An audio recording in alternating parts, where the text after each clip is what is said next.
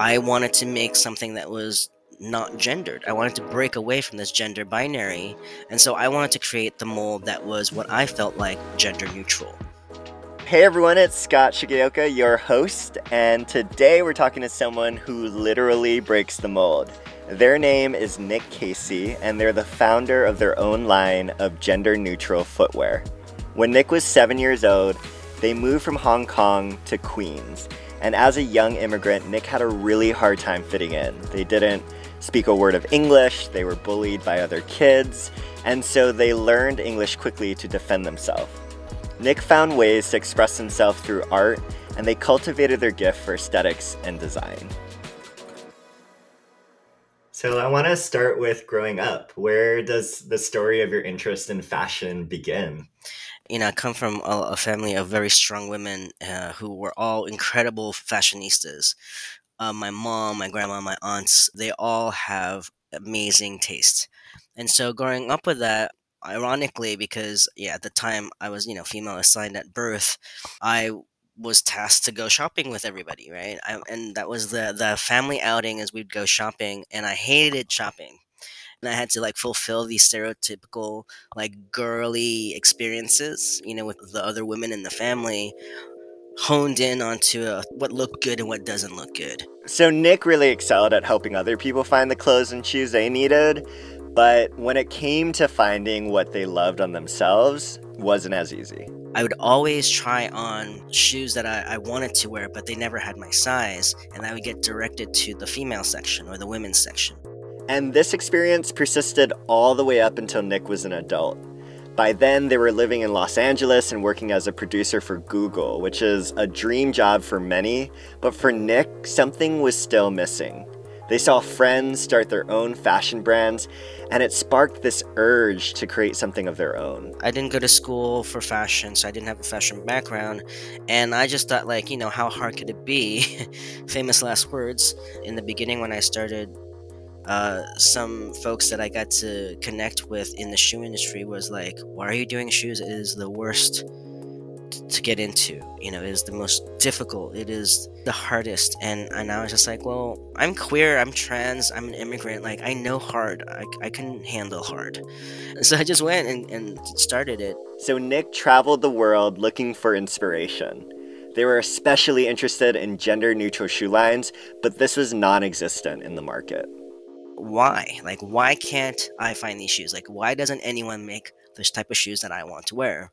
And the overwhelming response from all of these shoemakers from around the world was that, like, oh, we know there's a niche, but it's just not worth it to us. To me, that just says to me that people like me are not worth it. And so that really inspired me. It not just only inspired me, but it obligated me to have to do something about it because it's not right. I want a shoe that fits everyone, you know, no matter how they identify. And why should the fashion industry dictate an object with what gender can or cannot wear? So Nick thought if no one else is going to do this and make shoes that work for genderqueer and non-binary people, then they would do it themselves.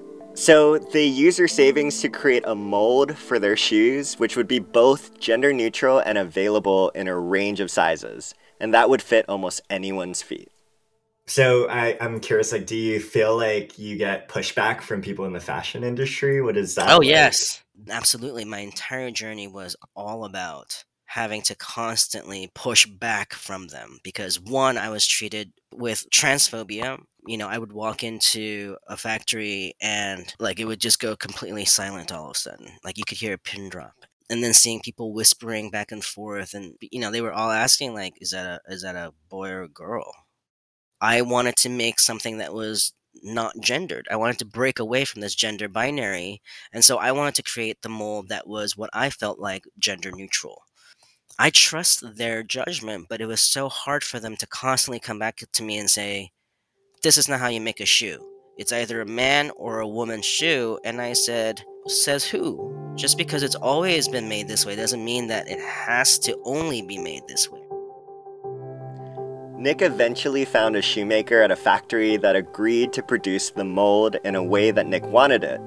The whole production process took two weeks, and when Nick returned to the factory to see what the shoemaker had made, a crowd of people had gathered. Almost like the entire factory came to look at this unveiling, right? And I was so nervous because I was just like, oh, here we go. Like, they're going to be like, hey, we told you so, right? This is not how you do it. And so finally, like, they unveiled it.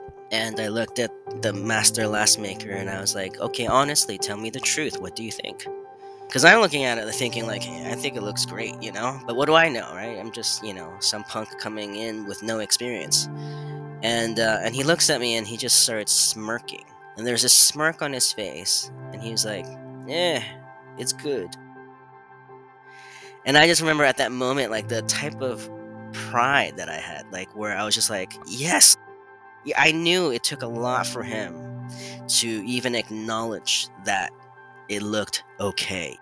You know, if you just push hard enough for what you believe in, even if everyone tells you they don't believe in you and that you, they think you're wrong because this is not how it's done, like that's how change is made, right? Like someone has to be the first one to be like, hey, maybe we can rub two sticks together, right? Like there's always going to be somebody that has to push against the grain. Because we're queer, because we're immigrants, like we are innately trained to basically overcome. We spend a whole lifetime overcoming as individuals, as a community, as a people. And so, whenever we face any type of obstacles, we're the ones most well programmed to be ready for it. You know, what do you think it's going to take for these fashion companies to start designing products that have transgender, queer, and non-binary people in mind? You know, like what what shifts have to happen? What shifts do you think have to happen? I really want our allies and for the industry to support us by, you know, not putting us out of business because that's what's happening. What I see uh, happening over and over is that somebody comes along from the queer or uh, the underrepresented communities and we provide a solution to a problem. And then big corporations come and say hey we see that it's profitable like there's enough of you that need this so we're going to provide this too now. Not before when you asked for it but because now we see that like you're making money from it right? And and then it puts us out of business. And i think that what really needs to change is that if they really want to be allies and want to support us, one, support us by carrying our stuff, hire us, compensate us for our designs, don't steal from us. Those are the things that needs to change.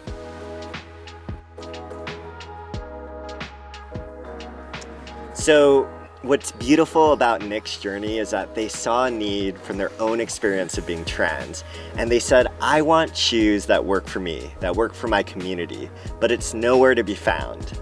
And so, after pushing up against the people who said no, who said this couldn't happen, Nick persisted and then prevailed.